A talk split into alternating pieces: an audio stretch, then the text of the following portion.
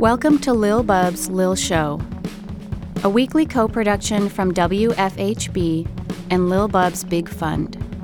We highlight adoptable animals with special needs in South Central Indiana and spotlight topics to promote human animal welfare. First, here's today's featured animal. Today's featured pet is one we've featured before, and she still needs our help. Cierra is a very cuddly and goofy dog who is about four years old. Although she spends most of her time in a foster home, she's been waiting for her forever home for more than a year. She loves her people, snoozing in the sun, and relaxing on couches. She is an expert at catching a bouncing tennis ball and taking treats gently. Cierra knows just what to do when she hears outside and always goes potty in the yard. She does not do well with other animals and can be nervous of new people, especially men. If you're looking to have a solo dog and willing to spend some time letting them warm up to you, apply to meet Cierra today. If you're interested in adopting today's featured pet, you can learn more at our websites, goodjobbub.org and wfhb.org. You're listening to Lil Bub's Lil Show, a co production of WFHB and Lil Bub's Big Fund. We now turn to this week's featured topic. On today's episode of Lil Bub's Lil Show, we had the chance to speak with our friends at our local Bloomington Animal Shelter.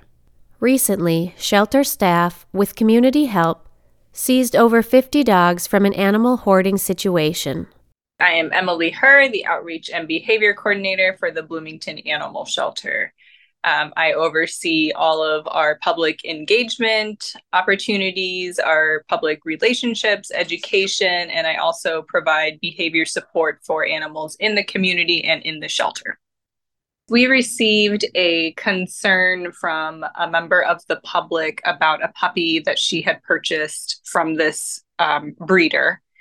And we followed up with the breeder, and what we found was a very significant number of animals living in one home. When you receive a call like that and um, investigate, what are the next steps after you realize that there may be too many animals in one place? Um, the next steps are to determine um, if this person had an appropriate breeding license, which they did not. Um, even if they did, the conditions of the animals did warrant us to pursue um, removing them due to neglect. And I know this is not just a one person effort. So, who's usually on the scene for a case like this? Um, in this scenario, we did have to call in multiple agencies because it was simply just too much for our officers to handle on their own. Um, so, Bloomington Animal Control led the investigation. And then we had the assistance from Bloomington Police Department and the animal management officers from the Sheriff's Department were also there helping remove animals. And once you've gotten the animals out of this situation, I know the shelter has really been at capacity. So, what do you do to try to find placement for all of these critters? Um, it was very challenging, but we luckily have good relationships with other organizations that are nearby.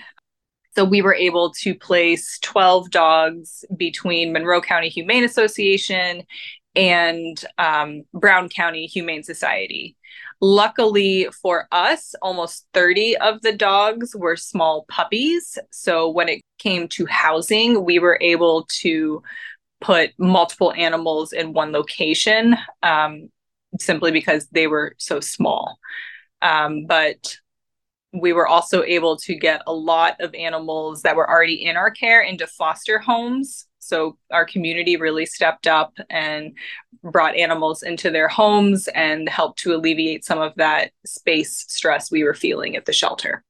Emily also had this important message to share and offered a few ways the public can help. I would really like people to know that if you see something that doesn't feel right, even if it's just a feeling that something might not be right, to reach out to us as soon as you can. You know, it, it just starts with the conversation and we go from there And I also want to remind people that people get into these situations um, primarily because of mental health.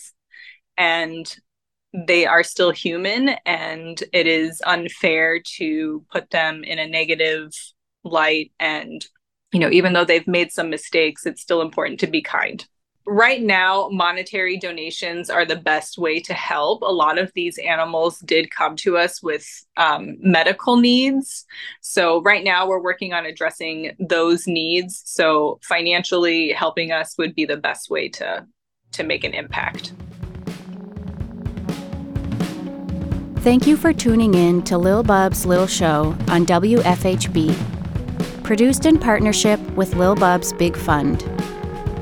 For more info on today's featured animal and topic, find us online at goodjobbub.org and wfhb.org.